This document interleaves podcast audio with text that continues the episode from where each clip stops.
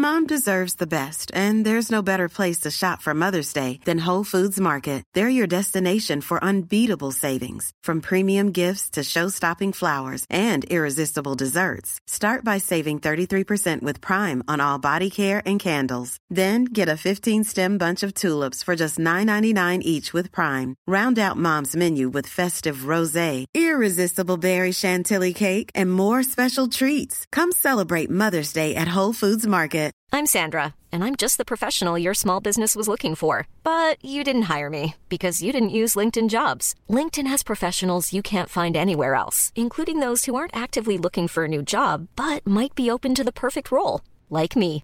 In a given month, over 70% of LinkedIn users don't visit other leading job sites. So if you're not looking on LinkedIn, you'll miss out on great candidates like Sandra. Start hiring professionals like a professional. Post your free job on linkedin.com/people slash people today.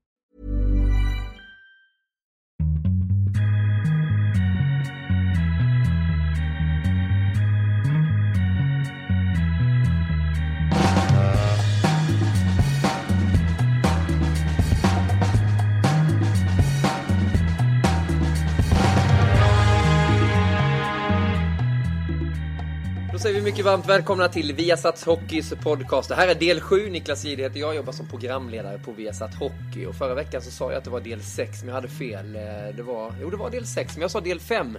Men nu är det del 7 i alla fall, så häng med på den här resan. Ingen Johan Thornberg med idag. Han är ute och skjuter dovhjortar i någon skog i Västerås. Fick ett sms. Five down skrev han. Jag visste inte att han kunde engelska. Eh, Men två som kan engelska finns med här idag. Välkommen Harald Lyckner, expert Viasat Hockey. Tack för det. Tack Läget? För det. Jo, jättebra. Kanon. Varför är det så bra då?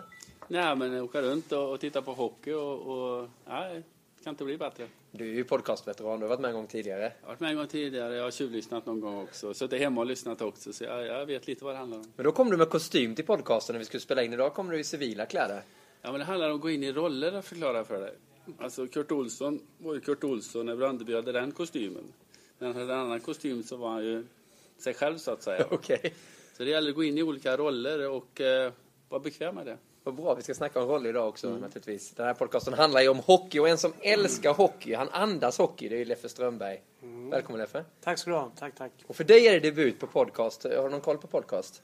Ja, det har jag. Jag har, precis som Harald säger, lyssnat såklart. Det är alltid kul. Och just att lyssna på folk, ja, man, då hittar man alltid något nytt, nytt att lära sig och ta med sig själv. Så det, är, det är kul. Jättebra. Och som vanligt så ska vi nörda ner oss i hockeydetaljer. Det blir mycket Hockeyallsvenskan, Elitserien och NHL. Och så ska vi ha en eh, tävling, eventuellt. Ni ska i alla fall avslöja en vinnare som har vunnit eh, Anse Kopitas tröja. Som du var hämtade i Mora, va Leffe? Eh, nej, det var jag inte. Jag var däremot och såg Tingsryd-Mora igår. Det var det. En, eh, en lite konstig match faktiskt. Men det är alltid kul som, som Harald säger att se hockey. De liksom olika skeenden och igår var det en lite speciell match där nere. Vad tycker du om Mora Sallant? Ja, både och tycker jag. Man, man, man har tycker jag, väldigt mycket spännande spelare och, och rappa spelare och så vidare. Så att, så att, sen är det ju kul att se en sån här som eh, Micke Wikstrand där. Alltså vilken, vilken, vilken spelare kan bli av honom. Ton Nilsson tar ett steg och, och, och till. Och, tycker det är mycket spännande spelare. Tyvärr är det tråkigt att se att inte Hilmersson är hel och kan spela. Han har ju problem med sina ljumskar och han vill jag, ofta, vill jag se ofta. Vi kommer komma in på eh, Wikstrand lite senare också. Du kan ju mycket om honom också. Du har ju coachat honom. Eh, men vi måste ju ändå snacka om eh, den hetaste punkten i Hockeysverige. Två spelare, eh, tränare, har fått sparken. Janne Karlsson i Växjö efter 14 matcher med Växjö Lakers. Och Thomas Kempe i Karlskrona 11 matcher. Hur förvånad blev du? Jag blev ganska förvånad måste jag säga med tanke på Kämpe framför allt. Eh, Där så förstår jag ingenting om jag ska vara ärlig för att eh, de gick upp med ett lag eh, Eh, division 1-spelare. De eh, var överens om att man skulle satsa på det fullt ut och det tror jag sportchef, ordförande och hela styrelsen var med på. Och sen måste man ju vara ödmjuk när man kommer till en serie som Allsvenskan för den är bra. Den är mycket bättre än vad de trodde. Och då tycker inte jag Kämpe ska bära hundhuvud för att de inte räcker till. För jag hade inte förväntat mig mer än den placering och de poäng som de har tagit när vi började här. Så att eh, jag förstår inte riktigt hur de tänker här. Ja, för det är inte så att de har noll poäng heller. Det är ju någon poäng upp till strecket bara. De har ju vunnit där tre matcher va? och eh, ruskat om de stora elefanterna riktigt. Och, eh, ja, uddamålet, förlust och sånt här. Så att de har ändå varit med. Va? det tar tid att växa in i en serie också, måste man ha klart för sig. Sen har gjort lite panikvärvningar nu med McDonell och, och huvuden. Mm. Eh, ja, så har rutin och erfarenhet givetvis. Men sen om det är rätt spelare att lyfta en sån klubb, det är jag lite frågande till. Men som sagt var, växa in i kostymen, det tar ju lite tid och det hade de inte tålamod med. Ja, jag, jag, tycker också när det gäller att både Harald och jag har ju tränat lag som är nykomlingar, framförallt i elitserien. Där, alltså där man jobbar hockey dygnet runt som man älskar. Men, men alltså det är ju det är ett krig varje dag där för att etablera sig. Och, och jag tycker att eh, jag blev också väldigt förvånad. Jag vet inte, det kan ligga andra saker bakom. Vem vet, det händer tusen grejer i en klubb. Men, men tålamodet är väldigt viktigt när man går upp och att etablera sig i en sån stark liga som allsvenskan är. Man ser alla kan slå alla. Eh, så det krävs tålamod. Jag vet inte vad jag kan sätta mer för ord på det. Men... Ja, för visst är det märkligt, för den här eh, tränaren då i Kämpe i det här fallet, han blev ändå hyllad. Man skickar upp honom i luften och vi har tagit Karlskrona till Hockeyallsvenskan. Och sen tar det 11 matcher, det är 33 poäng. Och sen så får man lämna klubben. Ja, men det är vardag för oss. Ena ja, men det, det är det. och nästa är man idiot och skillnaden ligger ofta, eller sanningen ligger ofta någonstans däremellan. Så att eh, det är media framförallt som styr det där. Och det får man liksom som tränare ta lite med en nypa salt åt bägge håll, om man ska vara riktigt ärlig. Men, men går inte sportcheferna lite lugn gång? Att de bara kan smyga iväg? Men en sak som jag funderar på, just med det här, man, man tittar bara på Karlskrona Hockeyklubbs träningsmatcher. Så man kan också lura sig lite grann. Man gjorde ju, enligt sig själva och många andra, man ligger i olika faser i träning. Man tar försäsongsträning på olika sätt. Eh, och man, man vinner nästan alla sina träningsmatcher. Man slår Malmö och Olofström i cupen med 5-0 och, och så vidare och, och, tycker och tänker och gör det väldigt, väldigt bra. Man gör en bra match mot Växjö Lakers i, i, i Växjö, ja. i Vida Arena. Och kanske har byggt upp onödigt stora förväntningar. Eh, man ska ha förväntningar. Har man inte det så kan man inte vinna. Men i det här fallet kanske de, de sakerna som hände där byggde någon form av falsk trygghet. Kanske varit bättre att man hade förlorat lite träningspass och gått in lite med ödmjukare approach i hela. Så att men det jag var inne på lite med, med sportchefen, är han lite skyddad verkstad ändå? För det är ändå sportchefens, det är han som är den stora pusselbiten. Det är han som bygger laget. Jag menar efter 11 matcher så kan det inte helt plötsligt vara läge att skicka iväg allting. Nej men så är det ju. Det är, det är ju sportchefen. Alltså vi tränare, vi är gästarbetare. Det är inget snack om det. Du är aldrig i en klubb längre än kanske tre år. Nu är Janne Karlsson lite undantag där. Och Kenta Johansson var ju också ett undantag i Timrå. Men i övrigt så, så, är det ungefär den längden. Sportchefens ansvar är att spela bra hockey i Mora eller Karlskrona om fem år, om tio år också. Va? Så de måste ju hålla i taktpinnen, den röda tråden. Ja. Sen får ju tränaren då infoga sig i det. Jag tycker det är lite intressant om man hinner ta upp det då att Fagervall kommer till Västerås. Han får alla förutsättningar så här ser det ut i vår klubb, så här vill vi spela, det här materialet, bla bla bla bla. bla. Är du intresserad av jobbet? Ja, säger han. Jag ställer upp på det här. Medan Mora är precis tvärtom. Vene kommer dit, han får sätta ihop den röda tråden själv. Han får värva tränare till A-lag, juniorlag, B-juniorlag och så vidare. Och då gör man ju liksom en kovändning. Va? Ja. Vad händer när han försvinner? Ska nästa börja om från början igen? Så det är väl komma. Sportchefen är den röda tråden i klubben och han ska se till att det drivs ja, med kontinuitet. Mm. Det, det, är intressant och när man tittar på Karlskrona här nu som jag vet inte om man har en nytillträdd klubb, eh, sportchef eller om man har någon interimsportchef Höök där. Eh, kan inte honom mer att han var en okej okay back, Kumla, Växjö. Han har varit runt lite, Mörrum, Karlskrona. Eh, men i det här fallet har faktiskt Thomas Kempefelt laget också så han har ju säkert eh, eh, han har ju säkert eh, varit med och varit involverad i lagbygget eh, fram till man har gått upp här under sina dryga två och ett halvt år i klubben. Så tror jag. Jag kan själv referera till, till mina fyra år i, i Bofors. Så, så, så var det väldigt mycket att man var involverad i, i rekrytering och allting. För det fanns ingen given sportchef där. Utan där var det allting. Och det är intressant det Harald tar upp.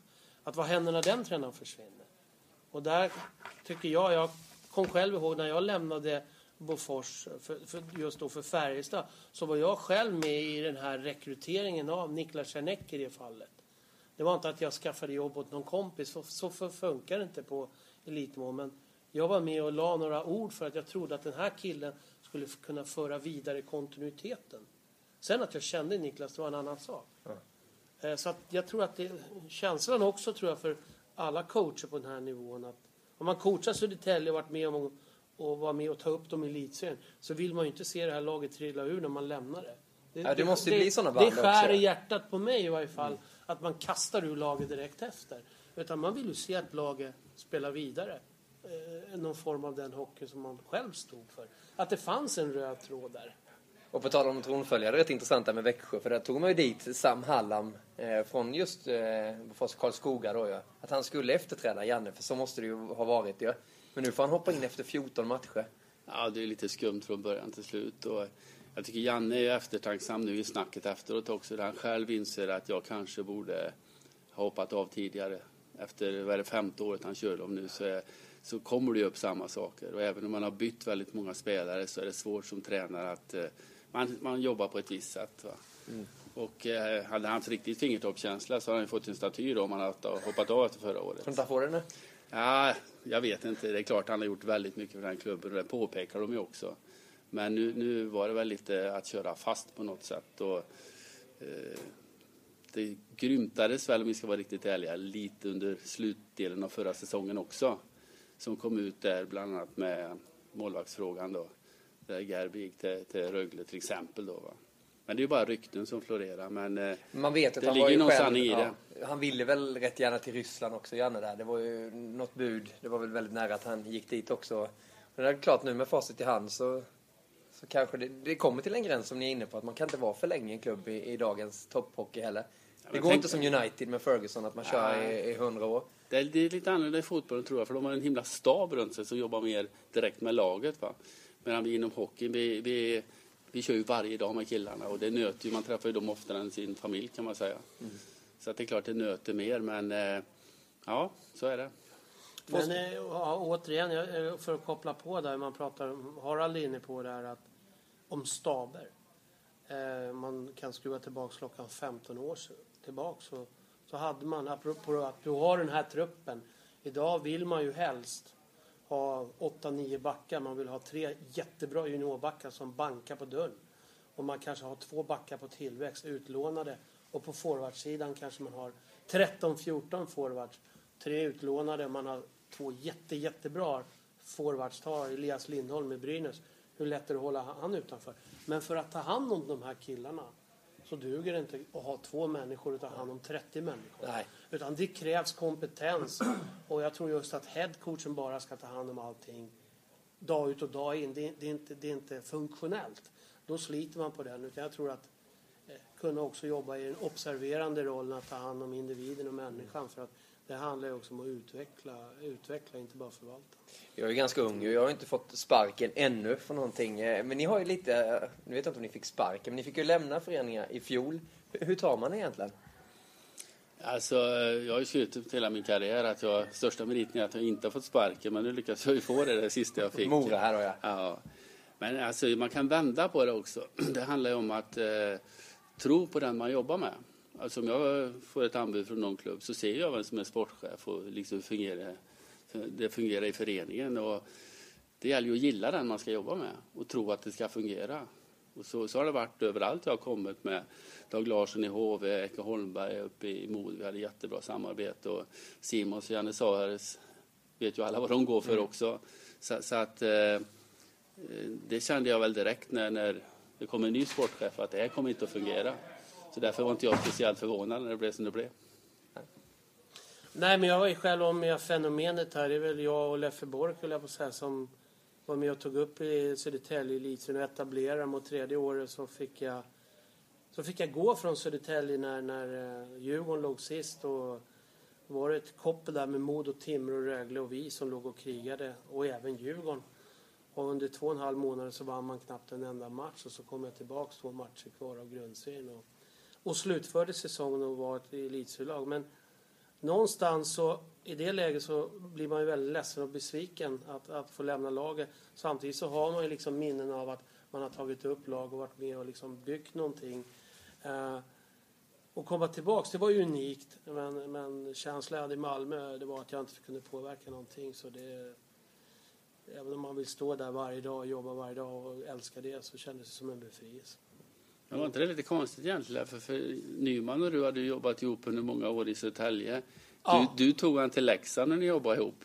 Och sen funkar det absolut. inte i Malmö. Nej, precis. Det är olika roller man jobbar i. Och, och Men personen är ju densamma. personen, perso, just det, personen är ju samma men i olika roller då. Ingen kan ju ta ifrån oss att vi har gjort fantastiska resultat där vi har varit. Och, men just i de här rollerna funkade det inte. Och jag tror också just det där att, att, att kunna få, få, få göra sin roll fullt ut är väldigt viktigt. Och jag vet eh, när jag, bland annat när jag kom till Leksand och hade Christer Olsson som jag tyckte väldigt mycket om att jobba med. Så tyckte jag känslan att just att ha en assisterande tränare som vet vad han ska göra, som vet sin roll. Att inte han kommer till jobbet varje dag och känner att undrar vad jag ska göra idag. Han hade backarna, han hade boxplay. Vi gick ihop och han hade verkligen fullt ansvar för det hela tiden. Och det tror jag kände att, att hans ord var lika, vägde lika tungt som mina ord. Och det tror jag är jävligt viktigt när man jobbar tillsammans. Och ledarskap skulle man kunna snacka hur länge som helst om. Det, är Ja, det gäller ju en tränare som accepterar sin Ja. roll också, utför den och inte vill bli nummer ett i den konstellationen. Ja, Jag för alla gjorde är vinnarskallar ju. Jo, men så är det. Och jag gjorde faktiskt ett, ett specialarbete på ITU-utbildningen nu om just antalet människor runt ett lag. För det visade sig att det har ökat så fruktansvärt. Svenska landslaget i hockey då var ju värre än Kanada. De har 17 stycken till VM. Med videocoacher och ja, det var ju till slut en som fick ta hand om hela gruppen. Och då intervjuade jag en massa elitserietränare om det här. Och det visade sig att de flesta går ju på tre nu. Ja. Alltså aktiva tränare. För det, det räcker inte till med två. Utan det går på tre plus att alla har en målvaktstränare. Börjar ta in psykologer, bla bla bla. Så att det växer det också. Så det ligger ju upp mot 11-12 stycken på elitserielagen. Ja. Ja, det är Så att det, anmärkningsvärt. det, det går däråt och det är ett måste om vi ska hänga med här och kunna vårda våra människor bakom det här skalet och, och få ut mesta möjliga av varje individ. Då. Ja, jag sa just det, jag har sagt det några stycken, jag pratar just om det här att räcka till till människan. Att, eh, kommer ihåg under min Leksandssäsong där som jag tyckte var en jäkla bra säsong vi gjorde. Det var en dag jag stod i en hörna där vi hade en som vi kallar för en flow drill. Och Pelle Pressberg kom och, och sköt som vanligt i mål, för det, gjorde han, det gör han jämt. Och sköt han inte i mål så stod han kvar och bankade tills den låg i mål. Och, och efter kände jag undrar, undrar när jag pratade med Pelle sist. Men det är klart att man hejar på varandra varje dag och tar en kaffe och hur mår du och så. Men man verkligen sitter ner och pratar.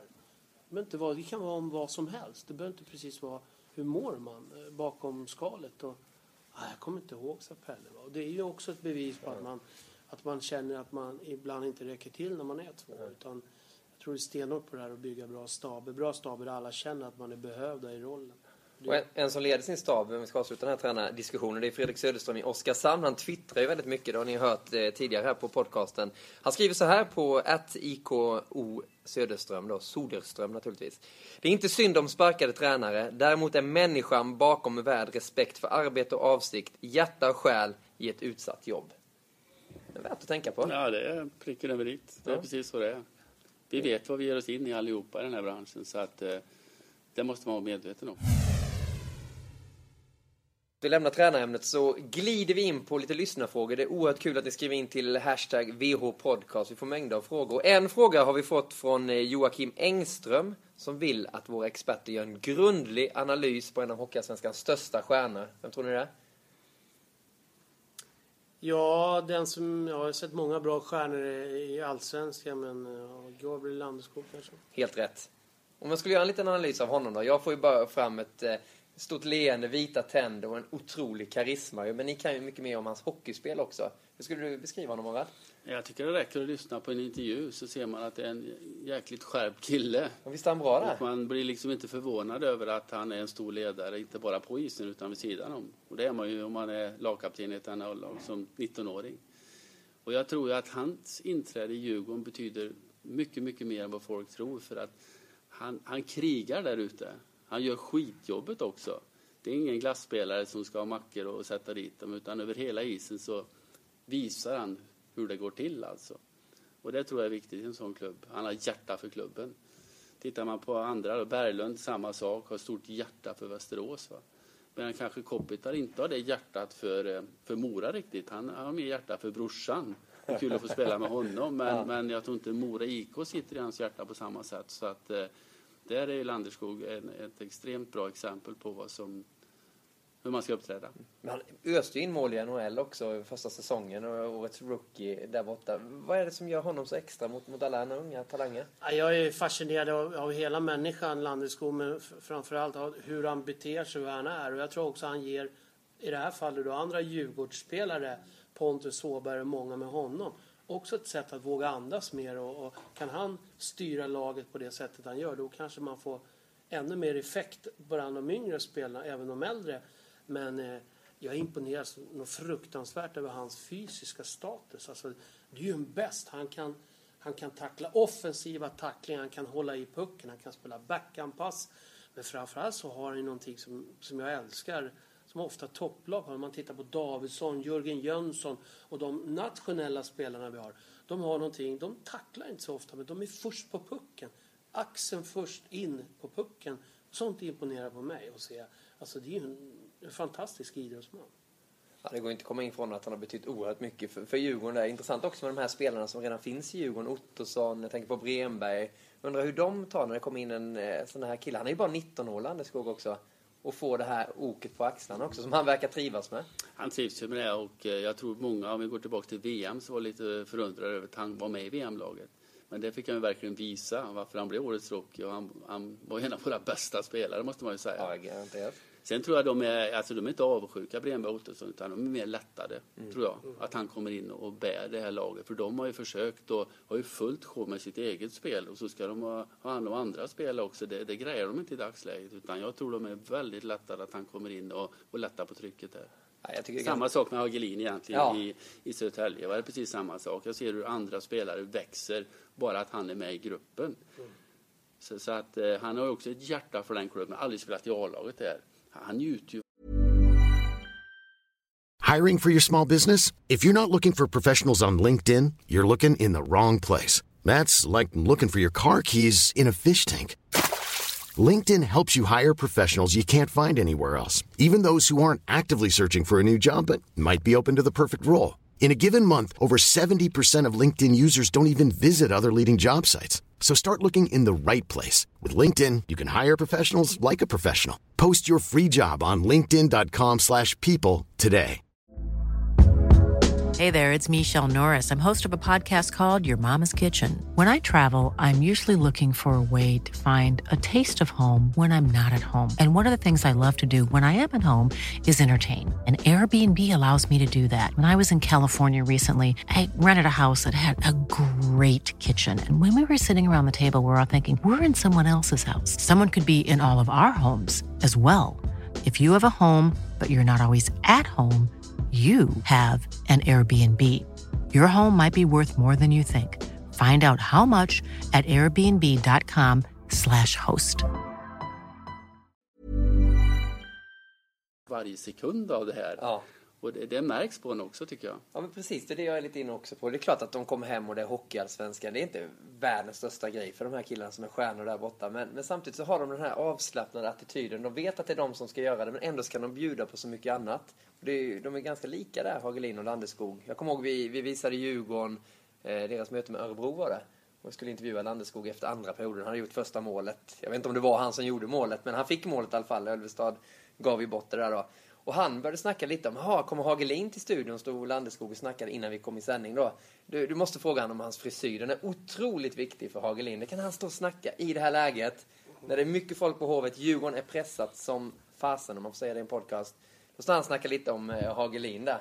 Och samtidigt också det här att han vill bli intervjuad ute på isen. Du åker ju skridskor, jag vill bli intervjuad där. Varför ska vi stå här i båset och snacka?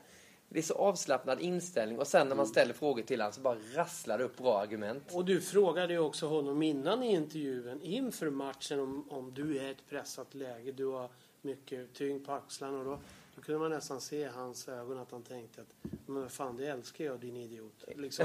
Ja, faktiskt. alltså, det är ju det han gillar och det är just den här avslappnade eh, sättet till ishockeyn. Det är det som gör de här spelarna Eh, men jag skulle, nu tar jag upp honom igen, men jag tycker det är stora idrottsmän. Jörgen Jönsson, Johan Davidsson som, som, som har alla tränat bägge två. Jag har fått förmånen att träna en. Jag menar, de bär ju sina klubbar på axlarna match efter match, år efter år. Och skulle de liksom ja, sänkas av press, då skulle de inte kunna spela en enda match. Nej. Det är intressant. Samtidigt som, tror jag de lär sig det där borta. Jag pratade med Kent Forsberg då när han hade landslaget och, och Canada Cup och allt vad det var. Och största skillnaden mellan inhemska spelare och de där borta var det här förmågan att slå av och slå på. Och det är klart, spelar 82 matcher där borta, går och laddar ett dygn inför varje match, då blir du ganska trött. Va? Utan de kunde ju ligga och vara hur avslappnade som helst. Men 19.00 när pucken släpptes, då var det som att bli på en strömbrytare. Full koncentration och så var bara pöst ut när du stängde av den efter matchen. Det är ju därför de orkar gå på högvarv i så många matcher och ha en sån hög lägstanivå. Ja. Och det tror jag de här killarna lär sig ganska snabbt, som Landeskog och kompani. jag gillar Hagelins kommentarer också. Du hälsar Landeskog också att han är inte 40 år gammal utan han är 20 år gammal. Så han, han tycker att han svarar så korrekt och är lite som en liten farbror då. Men det, det är väl en del av hans image också. Han sa ju naturligtvis det med glimten i ögat också. Absolut. Men det, det, det säger väl en del. Du, vill ni hänga med på en lista? Ja, Hockeyallsvenskans lista eh, kör vi ju alltid här. Eh, de tre hetaste spelarna enligt mig. Ni får såga mig om ni tycker att det här är kast. Men på plats tre har jag tagit in Erik Hanses, målvakt i Leksand. Inte för att han var så superbra mot Örebro, men han höll nollan. Och det var första sändningen någonsin som vi hade snackat lite negativt om Hanses också. Vi har bara höjt den här unga talangen nästan varje sändning då. Men han tog allting på rätt sätt, även fast han fått lite kritik för sitt spel. Och spikade igen. Så han är på tredje plats. Bra, eller? Ja, listan måste vara lång då, jag säga, med många heta spelare. Men nej, jag förstår det jag, jag förstår syftet också. Jag menar, jag har själv propagerat för att det är kanske seriens bästa målvakt. Jag tyckte han, han eh, lyfte Leksand otroligt i fjol och speciellt i slutet då. Och, och menar på att eh, största värvningen för Leksand var att han var kvar i princip. Sen har man ju krav på honom. Han har inte börjat lika bra den här säsongen. Men han har en svårare uppgift också. Dels har han bra backar framför sig. Han får inte så många skott så procenten blir inte så hög. Och sen har man hamnat i ett läge där, där man, förväntningarna är jättehöga. Men jag tycker ändå att han har en hög lägstanivå och rätt ut det här på ett ganska bra sätt. Och han är cool i omklädningsrummet också när han kör sin Sigge Sagge, Sigge Sagge! Och alla bara hoppar på honom. Det får man cred för på min lista. Eh, tvåa på listan. En back som eh, Leffe följde igår nere i eh, Nelson Garden Arena. Mikael Wikstrand. Han gjorde väl mål igår igen va? Han satte straff. Han eh, hade en, eh, jag stod just och sa i sändningen där att ibland kan det vara lurigt om man har backar som ingen förväntar sig. Hörsley i Leksand och så men Mickes straff där, den var ju grym. Och han hade en sån här tidig, som jag säger, move. Där han liksom lägger ner, inte vem som helst, utan Viktor Fast. Och sen är han iskall när han drar dit den, men eh, ja, Harald kan väl redogöra för den här killen. Jag har ju fått följt han som motståndare, men jag kommer ju också ihåg när han första matchen när, när Harald tog upp han, han, han var ju fantastiskt spelskicklig, men som en liten ankunge Ja, där ute. Men härlig att se. 16 bast då ja. Och nu ser man att det börjar bli en kar av Han har liksom lite grann Oliver Ekman i sig där. Tar fram pucken hårt och... Alltså han har en härlig liksom karisma i sig. Det tycker jag är underbart. Spelar han junior-VM? Ja, det måste Det han kommer göra. jag absolut att göra. Sju plus två, han är- Absolut att göra. Jag kan prata i 20 minuter om den här killen. Men för att göra en lång historia kort så, så tog vi upp honom väldigt tidigt. Men han var ju ganska vek alltså i kroppen och, och inte fysiskt riktigt utrustad. Så första sommaren var han sjuk mycket för han tålde inte den här träningen. Och även på vintern var han sjuk. Det var ganska roligt när Patrik Ross kom så fick han och jag lära honom hur man klär sig. Alltså är det 30 grader kallt ute så kommer du inte i ett par mysbyxor och ett par utslitna gympadojor och så undrar du varför du blir sjuk. Utan titta här på grabbarna Gartner och Fogström. De har långkalsonger, de har fodrade skor och de har täckjacka och mössa. Jaha, säger han. Så det var det första vi fick lära han. Men sen även då på sommarträningen därpå så en sån som Fogström tar hand om mycket. För ofta när man kör styrkan så är man tre och tre. Så han kickade iväg en i hans grupp och sa Micke nu ska du köra med oss den här sommaren. Och så var han med dem och liksom tyckte det var jättekul och blev ju bra mycket starkare. Och klarade av att vara där varje pass också. Men alltså att utvecklas fysiskt, ta hand, eller ja, klara av kroppen. Mikael, eller Ekholm, Mattias var precis likadan. Ja. Alltså, så helt lealöst att börja med. Så det får man ha respekt för att det tar tid. Men spelsinnet, det är du född med. Och det har han fått och, och det kommer att bli en storback om han sköter det här. Men han var inte intresserad av att vara med i juniorlandslaget, pojklandslag. Det var för jobbigt att åka iväg. Men till slut övertalade vi att det, det, är din grej om du ställer upp i alla fall. Så till slut åkte han med då. Det här är Mora-kille va? Ja, ja, Furudal. Furudal. Furudal kommer ifrån. Det var inte så farligt det där. Det var riktigt roligt. Ja. Och sen har det hängt på. på. Va? Så att, eh, han kommer utifrån bygden eh, där och, och fick eh, klapp i arslet varje gång och behövde inte anstränga sig så mycket utan spela alla lag. Medan polaren då, Tom Nilsson, uppväxt i Stockholm, mycket tuffare mentalt alltså. För där får man slå sig fram lite mer. Och, ja, det är så olika men ändå så kompletterar de här två killarna så bra varandra. Mikael Wikstrand, tvåa på listan och jag har långkalsonger bara så du vet Haga, så du inte skäller ut mig när vi kör våra sändningar. Etta på den här listan. Ja, jag är glad att säga hans namn faktiskt. Det är Guter i Almtuna, skyttekungen i Hockeyallsvenskan. Han levererar hela tiden. Jag gillar honom för det är en liten men en smart spelare som även verkar cool vid sidan av banan då. Eh, vad har du för erfarenhet av Guter? Jag har följt han ganska hårt eh, redan sedan tidig ålder. Han gjorde det bra re- redan i Oskarshamn. Och jag var lite orolig för den här killen att han inte ville sticka in näsan. Jag tyckte det var lite bekvämlighetsvarning på honom när han började blomma ut och gjorde lite li- sina poäng. Men det tycker jag är tvärtom idag. Att han har verkligen äh, förstått rollen i Almtuna. Att jag, jag ska Almtuna vara med här, då måste jag vara där framme och peta in poäng och backchecka hårt. Och, ja, jag gillar vad jag ser när det gäller han har känsla också. Bra Jätte- handledare. Jättefin. Han är bra hockeyutbildad och, och så vidare. Så att det är bra hockeyspelare. Guter Wikstrand Hanses, det är min lista. Det är enda gången jag får bestämma någonting, det är podcasten. Annars är det ju Hockeysverige tillsammans med våra experter då, som tar ut Viasat-femman. Och eh, den gångna veckan så tog ni ut följande. Joel Gistet i mål, det var andra veckan för honom. Wikstrand tog sig in på backplats igen, andra veckan för honom också. Andreas Hjelm, poängkung Södertälje, tog den andra backplatsen. Och sen så hade vi Gabriel Landeskog, Olimb i Karlskoga och Matt Reed Södertälje. Säger ni om den femman? Gisted andra gången han är med. Jo, men vi pratade om just om Bofors här. Eh, vi Man pratar mycket om att man tappar spelare, men man, man tappar Bellissimo till Timrå, men eh, det behöver ju inte vara sämre att ha Joel Wistedt, kanske tvärtom. Men en spelare som är full av revansch. Eh, vart plockad till Rögle som första målvakt men eh, Fransson ville visa annat och kom in där i, i, i, efter ett par omgångar och sen var det han som stod i princip i två år. Och Gise fick ta smulor och gjorde det okej när han var inne. Nu har han ju visat att det finns mycket revansch och det ska man inte underskatta. Nej, verkligen tycker det är en inte. fantastiskt bra målvakt och spelade i elitserien tidigt och förväntningarna var inte alltid eh, som de ska vara och så vidare. Så att det, jag tycker det är ett kanonförvärv. Genialt förvärv. Gisset, han är på väg mot de stora lönecheckarna helt klart. Och när vi snackar löner och budget och sånt så är det lite intressant. Jag tänkte ta tillfället i akt. Ni sitter här som har lite insyn hur det fungerar då. För vi har fått en lyssnarfråga från Johan Salzman. Eh, Salzman med Z. Han skulle gärna vilja ha redovisat löner och budgetar i Hockeyallsvenskan. Vad kostar det egentligen att driva ett Hockeyallsvenskt lag? Och det är naturligtvis väldigt svårt. Det är 14 lag så här, det är svårt att sätta fingret. Men om man tittar lite generellt. Ja, det är så olika förutsättningar i olika städer och, och olika föreningar. Alltså, tittar man på de stora som Leksand, Djurgården, Malmö med flera så är de betydligt större resurser än, än Troja, Tingsryd, Asplöven. Så det är svårt att jämföra, men alla får ju gå efter sina förutsättningar. Ja. Men jag har lite inblick i det och det, det är väl ingen hemlighet. Jag var i Mora, man hade 35 miljoner i spelarlöner när jag låg i elitserien. Det skulle halveras när man kom ner till, till allsvenskan. Alltså det finns ju ingen fallskärm, det bara sjunker. Folk förstod inte varför vi inte behöll samma lag. Vi förklarade för dem att eh, då har vi bara 10 spelare. Ojsan, säger de. Eh, 17 miljoner, det gick 7,5 miljoner back. Det höll inte. Nej.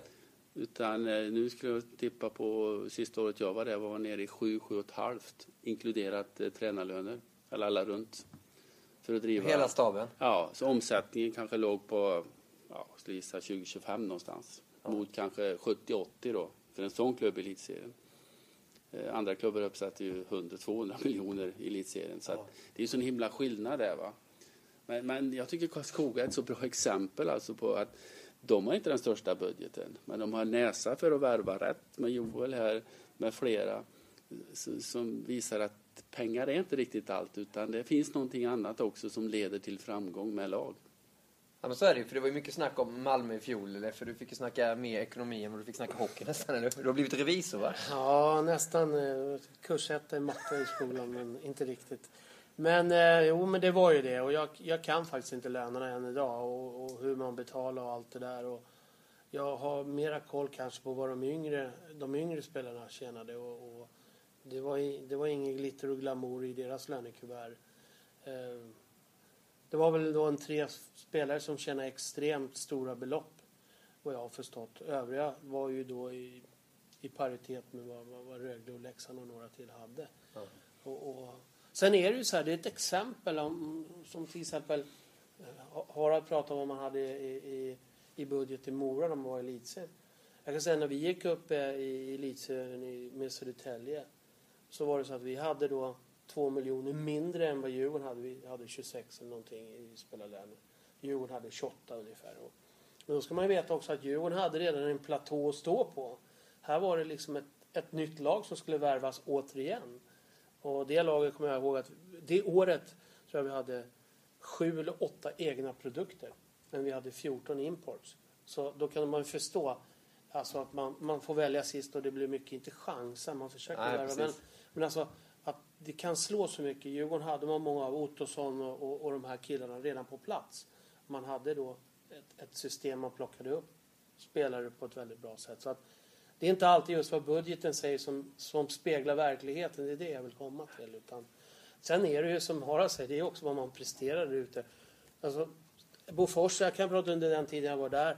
Det fanns inte utrymme för så mycket felvärvningar. För felvärvare, då fick vi stå där med skägg i brevlådan. Så att det, där är också just det här med scouting, rekrytering. Vi pratar om staber idag.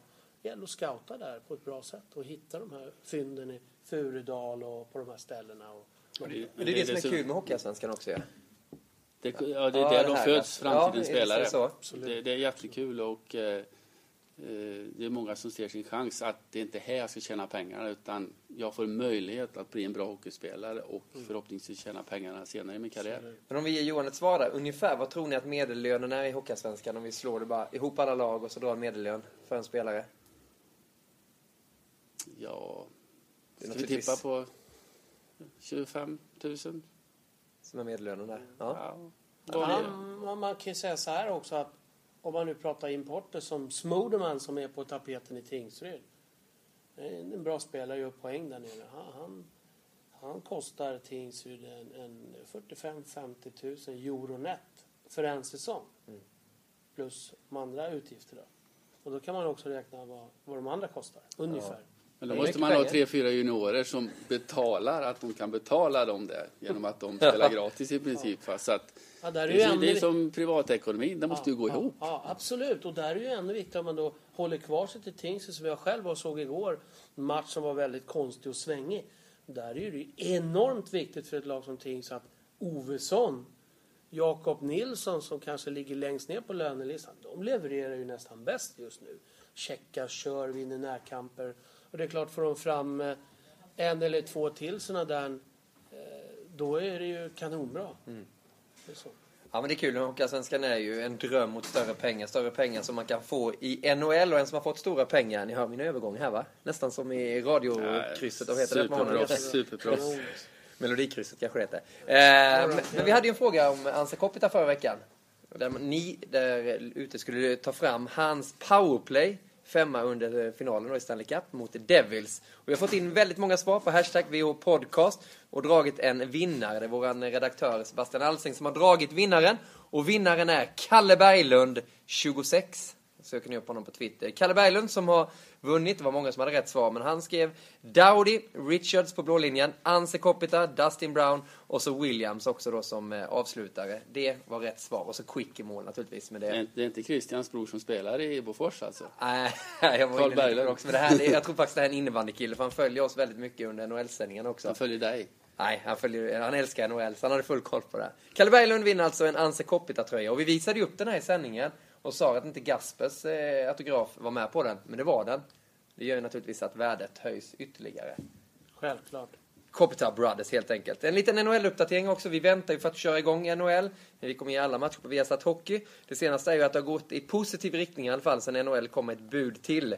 Eh, omedelbar 50-50 uppdelning av hockeyrelaterade intäkter var ju det mantrat som kom ut där. Och nu kommer NHL-spelarna och facket, spelarfacket att träffas och diskuteras om man ska godta det här förslaget. Och då vill man börja spela redan den 2 november för att man ska kunna spela 82 omgångar plus slutspel och man skulle vara klara i juli någon gång så det är bara att ställa in semestern och gnugga hockey fram till juli i så fall. Men härligt att NHL är på gång. Det är jättefint. Kan vi kolla hockey midsommarafton. Perfekt.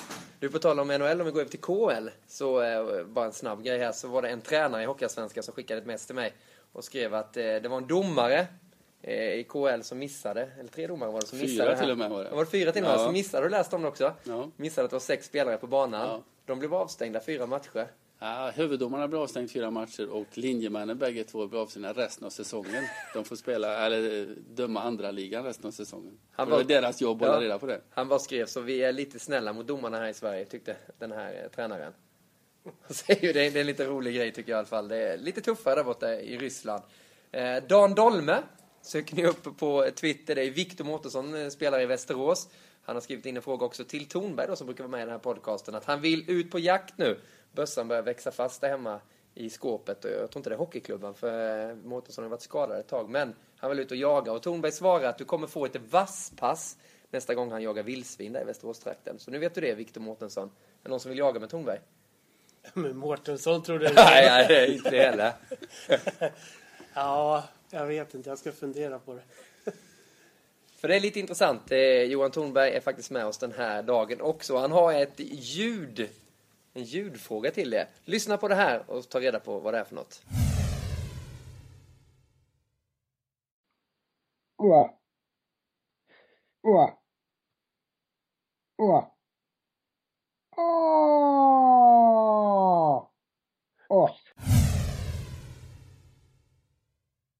Det där lät ju helt galet. Men kan ni det så skicka in det till VH Podcast så kan ni vinna något eh, fint där. Vi tar väl en klubba från en hockeyallsvensk spelare signerad. Eh, ni får välja vilken ni vill. Jag lovar att fixa den här klubban. Det kan bli tufft, men det löser vi naturligtvis. Eh, avslutningsvis, Harald. Varför ska man hänga med på Viasat Hockey kommande tid? Absolut, för eh, hockeyn blir bättre och bättre och nu börjar agnarna sållas lite från vetet här och vi ska ha fram eh, ja, klassen på lagen så att säga och eh, tabellen ska forma sig. Så att eh, det är en intressant månad vi har framför oss. Ja, jag håller med. Och det, är så otroligt jämnt. Eh, Trepoängssystem, Moreno med det tredje. Och det är derbyn. Står ju som spön i backen. Vi har ju ett här ikväll. Örebro-Vik. Eh, sen har vi BIK mot Örebro. Och, ja, det är Södertälje-Djurgården, eller Djurgården-Södertälje. Och det är jättemycket häftiga matcher. Så snart är det Dala-derby igen. Och, så att det, det är bara att följa med. Det är det och ni hänger med på våra sändningar då, precis som LFSA så är det Karlskoga, Örebro och sen på lördag så har vi ju sändning också när vi visar Malmö som heter Leksand. Ni kommer få se ett reportage också med David Åslin. Marie Hallman är iväg och gör det reportaget nu med Trojastjärnan som minst sagt intressant spelare och naturligtvis det här tragiska som hände i fjol då när hans pappa, legenden Peter Åslin, gick ur tiden. Där David Åslin, du måste dra en Åslin-historia. David alltså. Ja, det finns många, eh, men han är, han är, ja, han är 100 procent hela tiden. Och David är ju så här att det var någon gång i Leksand då att han var lite på väg ur laget på morgonvärmningen. fick man nästan säga åt vaktmästaren att köra dubbla bommar så han inte körde igenom portarna ut på ismaskinen för att han ville så gärna in i lagen. Men jag har faktiskt en historia här från Örebro där vi satt. Och då var det inför en match, jag hade uppgraderat han och Martin Karlsson som spelar i Almtuna. De var ju våran checking där med Martin Janols. Fantastiskt vad de körde. Och då plockade jag in David med Erik Johansson och Peter Nordström. Och ja, David han åkte mest och lapade lite fritid där på högerkanten. Jag tänkte, vad fan är det här?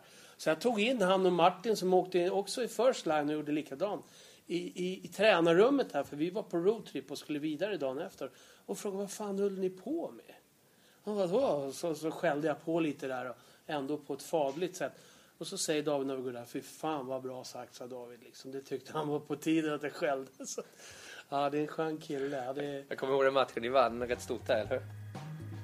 ja, det var det. Ja, Var det. den matchen, ja. Härliga minnen. Eh, Häng med oss så får ni naturligtvis full uppdatering också på facebook.com hockey och ställ era frågor på VH Podcast. Harald Lyckner, Leif Strömberg, Niklas Gide. Önskar trevlig hockeyvecka.